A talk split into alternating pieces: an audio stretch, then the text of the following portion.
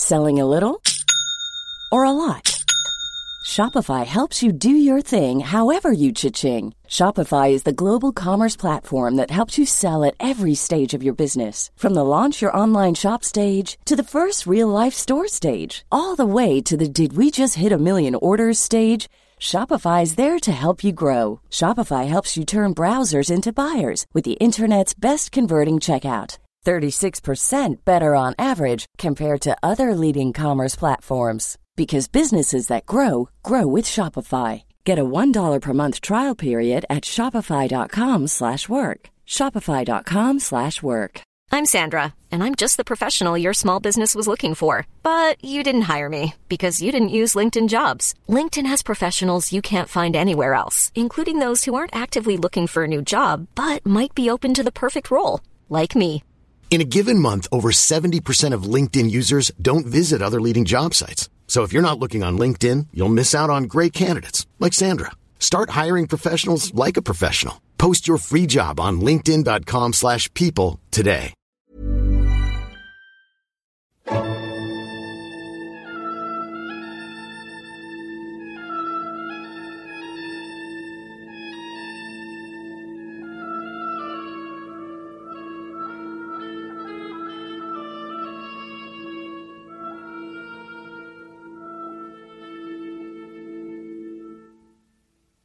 سلام.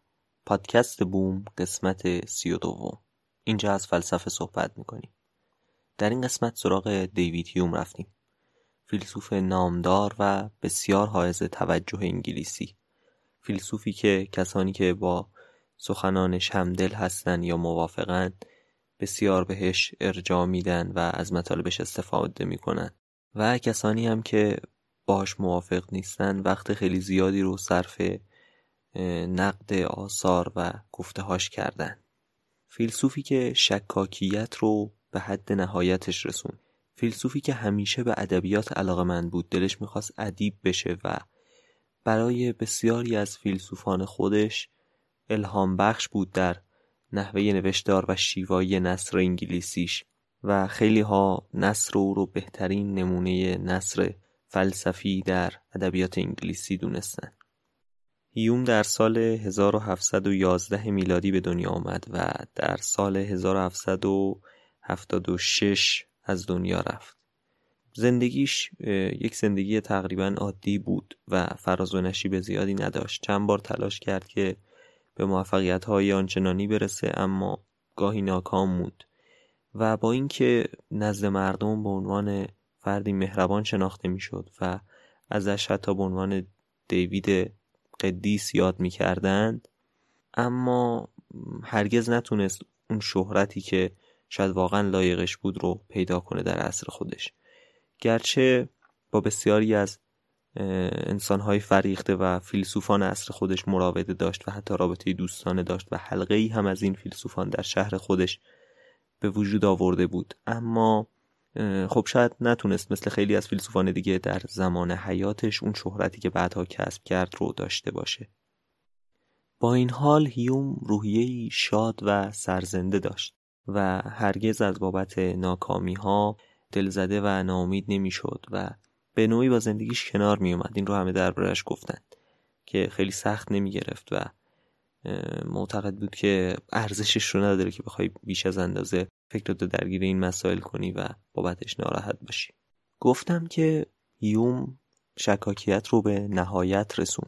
خب ما تا اینجا اگر دقت کرده باشید و اگر همراه ما بوده باشید می‌دونید که یک سیری رو طی کردیم. از دکارت که آغازگر فلسفه مدرن بود و سعی کرد همه چیز رو از اول شروع کنه و به اینجا رسید که با خودش گفت من همین که دارم فکر می‌کنم و همین که دارم یک چیزی رو در نظر می‌گیرم این خودش تاییدیه بر اینکه من وجود دارم. من میاندیشم پس من هستم. و اولین چیزی که می‌تونم ازش مطمئن باشم اینه که وجود دارم. نمی‌تونم در این شکی بکنم و اعتقاد داشته باشم که وجود ندارم. این مرحله اول. و بعد همه این مراحل فلسفیش رو در همون خلوت خودش سعی کرد با ذهن خودش پیش ببره. یعنی معتقد بود که اگر چشماش هم به روی عالم باز نمی‌شد می‌تونست همه چیز رو توی ذهن خودش پیدا کنه و به همه اون چیزی که برای فلسفهش لازم داشت دست پیدا کنه. و این ایده تقریبا توسط اسپینوزا و لایبنیتس هم تایید می‌شد. یعنی اونها هم فکر می‌کردن که همین که انسان بشینه و فکر کنه تا حد زیادی با خودش و دنیای اطرافش آشنا میشه و می‌تونه فلسفه ورزی بکنه. بعد از اینا جان لاک اومد یه تغییر ایجاد کرد و گفت من تا وقتی که خیلی چیزها رو در دنیای خارج ندیده باشم نمی‌تونم دربارهشون ایده ای داشته باشم و با فکر کردن بهشون برسم. مثلا تصور کنید درباره فضایل اخلاقی یا رضایل اخلاقی. خب استدلال دکارت برای وجود خدا این بود که من می‌تونم بسیاری از صفات عالی رو در ذهنم تجسم کنم و همه اینها رو به یک موجود بزرگ نسبت بدم و خود این سندی است بر اینکه خدا وجود داره. چون نمونه خارجی همه اون صفات عالی باید به یک جایی برسه باید یک نمونه براش وجود داشته باشه و اون نمونه خداست. یک چنین استدلالی حالا من ساده شدهش رو دارم میگم. و جان لاک اومد گفت که چرا من می‌تونم فضایل اخلاقی رو تصور کنم؟ چون نمونهاش رو در خارج دیدم. اگر من سخاوتمندی رو در خارج ندیده بودم یه نفر رو ندیده بودم که به یک نفر دیگه داره چیزی رو میبخشه. نمی‌تونستم تصور کنم که سخاوت چجور چیزیه. یا اگر چند نمونه از شجاعت رو ندیده بودم اصلا نمی‌تونستم تصور کنم که شجاعت چجور چیزیه. و خلاصه توجهات رو جلب کرد به اینکه چیز مهمی هم هست و اون مشاهده خارجیه. بعد از اون بارکلی اومد و گفت که خب شما وقتی که داری به دنیای بیرون نگاه می‌کنی و دنبال تجربه های جدید میگردی از کجا می‌دونی که اصلا اون اشیا در خارج واقعا وجود دارن؟ و از کجا معلوم که اینها فقط یک تصوری در ذهن تو نیستن؟ شاید تو اینکه فکر می‌کنی داری با چشمت چیزی رو نگاه می‌کنی در واقع یک توهم باشه و یک جورایی مثل واقعیت مجازی باشه. اصلا اون شی خارجی ما هیچ سندی بر وجودش نداریم. مگه جز اینه که من دارم با چشمم میبینمش؟ مثلا بوش رو احساس می‌کنم صدایی ازش میشنوم یا اینکه با دستم لمسش می‌کنم. همه اینها می‌تونه در درون من باشه. من دارم فکر می‌کنم که لمس کردم.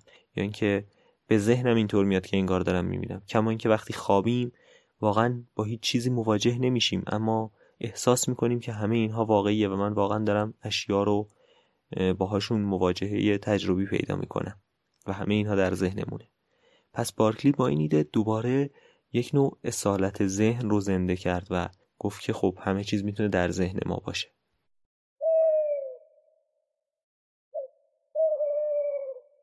اینجا نوبت یون بود که به میدون بیاد و بگه که این اشکالی که شما دارید می‌گیرید دقیقا می‌تونه متوجه خود اون شناختت هم باشه.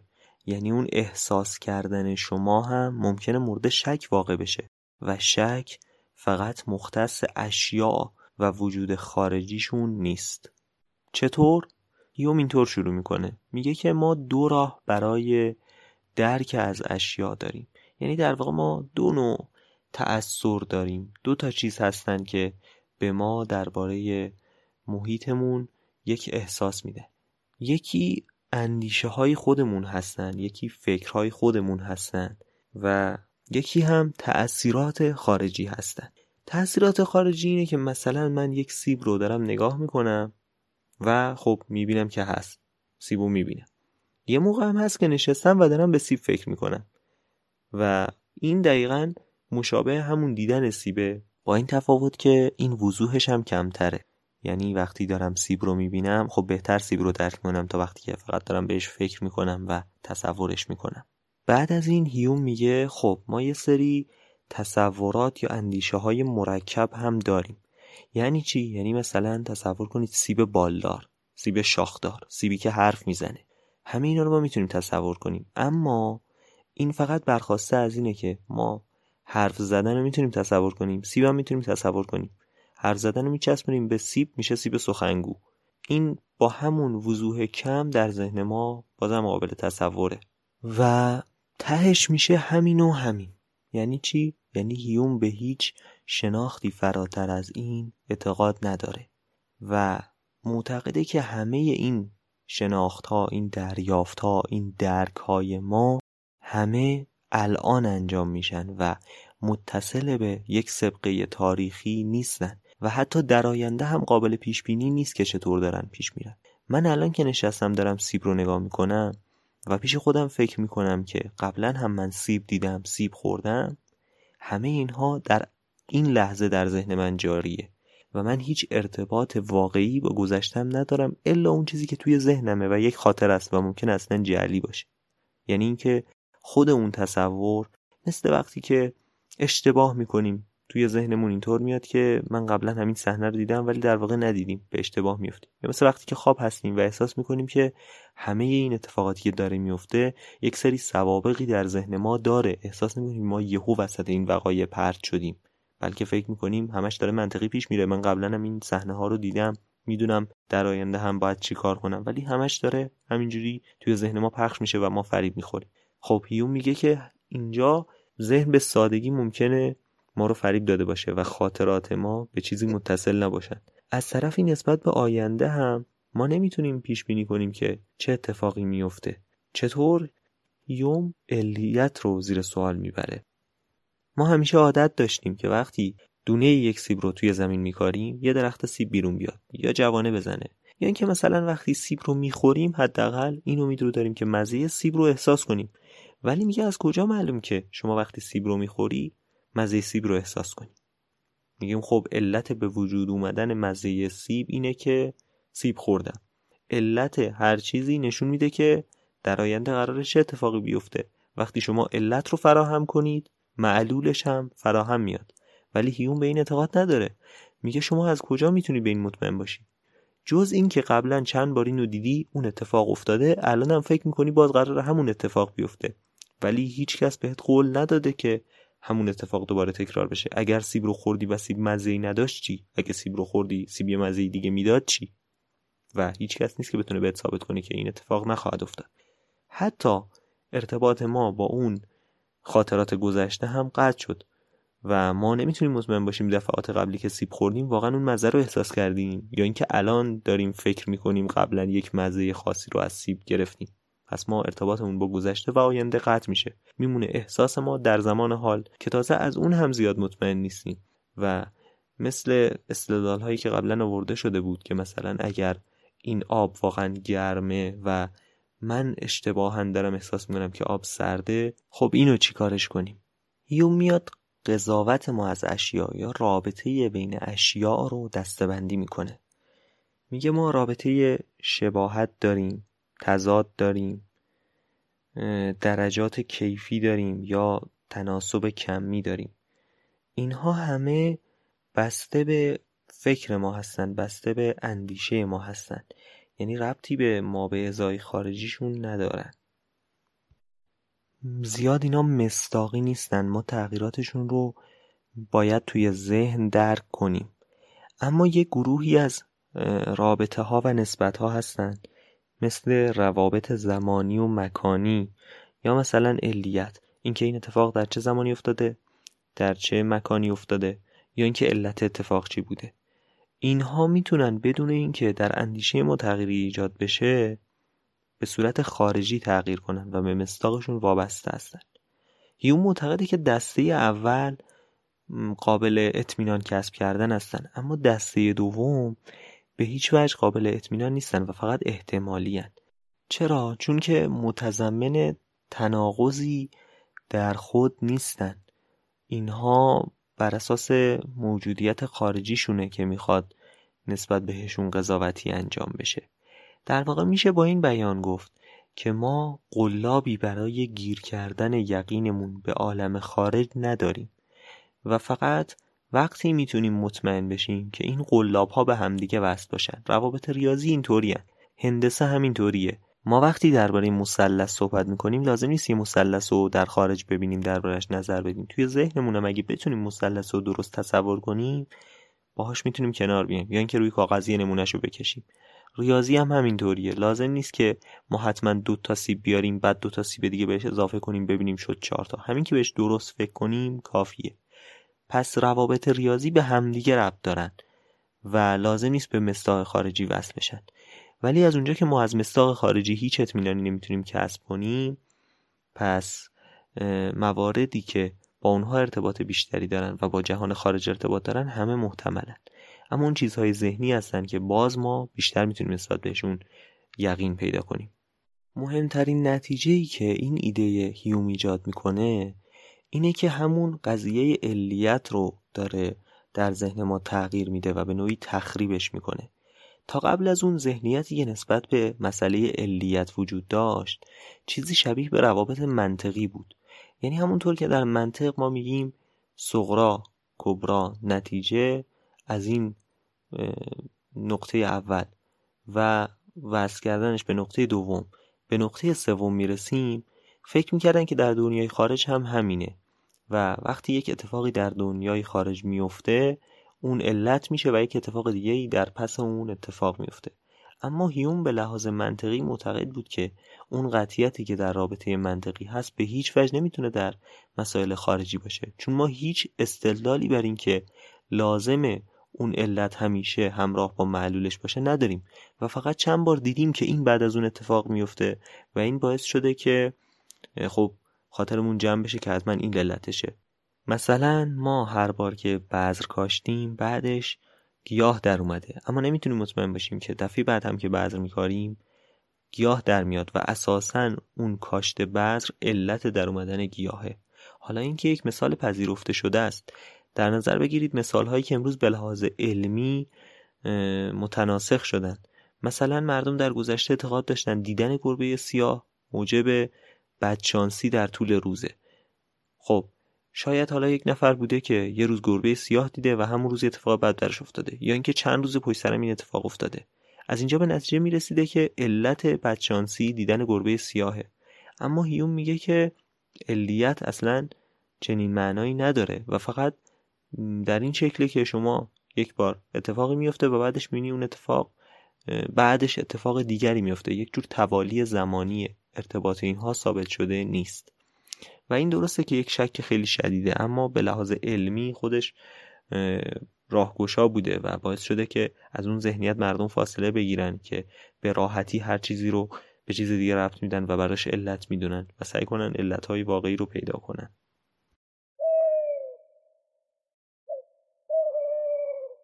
حالا چرا صحبت رو به اینجا میکشونیم؟ مگه اصلا نزد هیوم فرقی هست بین اون علیت که الان بهش میگیم علم و این علیت که بهش میگیم خرافه.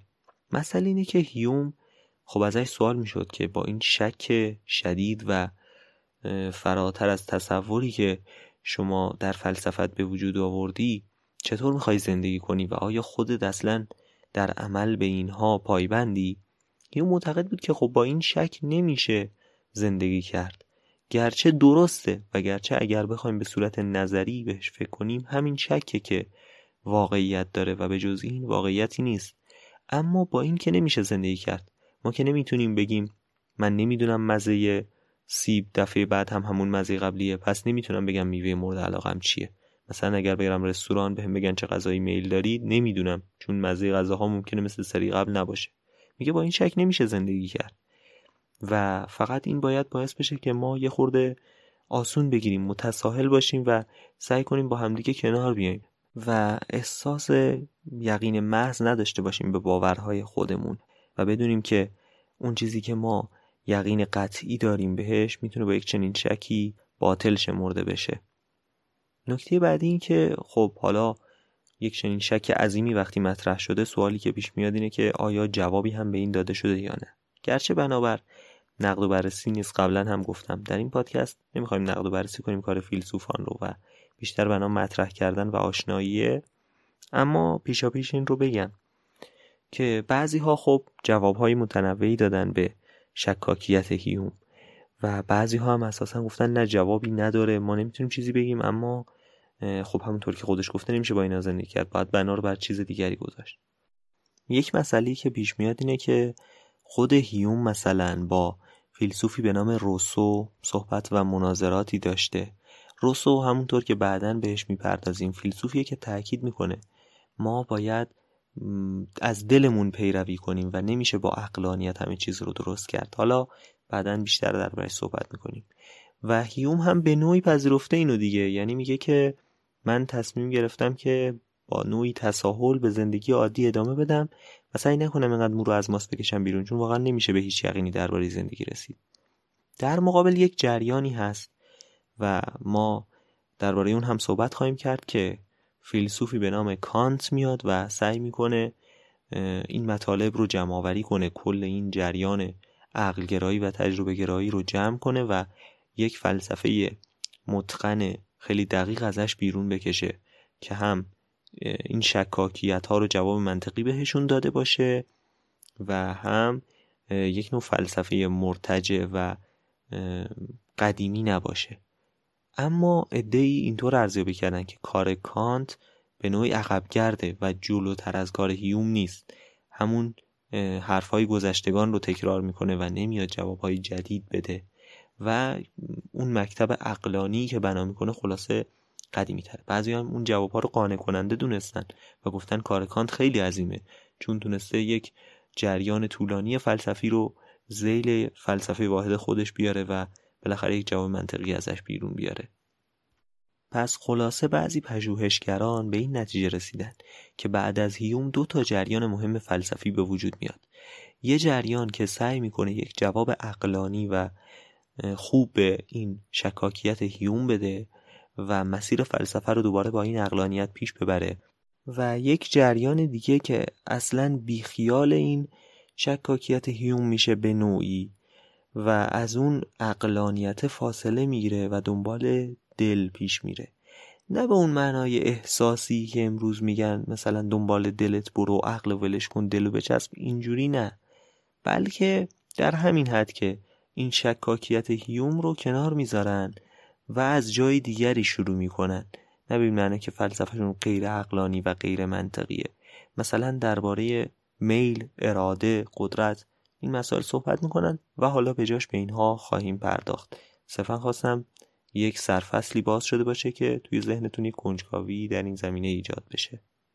قبل از اینکه این قسمت از پادکست رو به پایان ببریم این خبر خوب رو بهتون بدم که من دوباره اکانت توییتر و اینستاگرام ساختم برای این پادکست و از این به بعد علاوه بر مطالبی که اضافه بر محتوای پادکست شاید لازمه یا خوبه که به اشتراک گذاشته بشه تصمیم دارم که خلاصه همه قسمت ها رو هم در این دو شبکه اجتماعی با شما به اشتراک بذارم.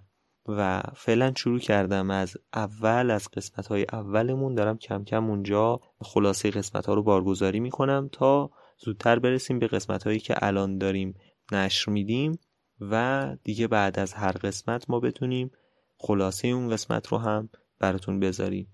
آیدی اینستاگرام ما و توییتر ما هر دو با بوم پادکست شروع میشه. B O M P O D C A S T. بوم پادکست. در اینستاگرام بعد از این آیدی که گفته شد یه دونه underline در توییتر دو تا underline و بیایید و خلاصه ببینید اونجا هم در خدمتون هستیم و لینک رو هم من در توضیحات این قسمت می‌ذارم.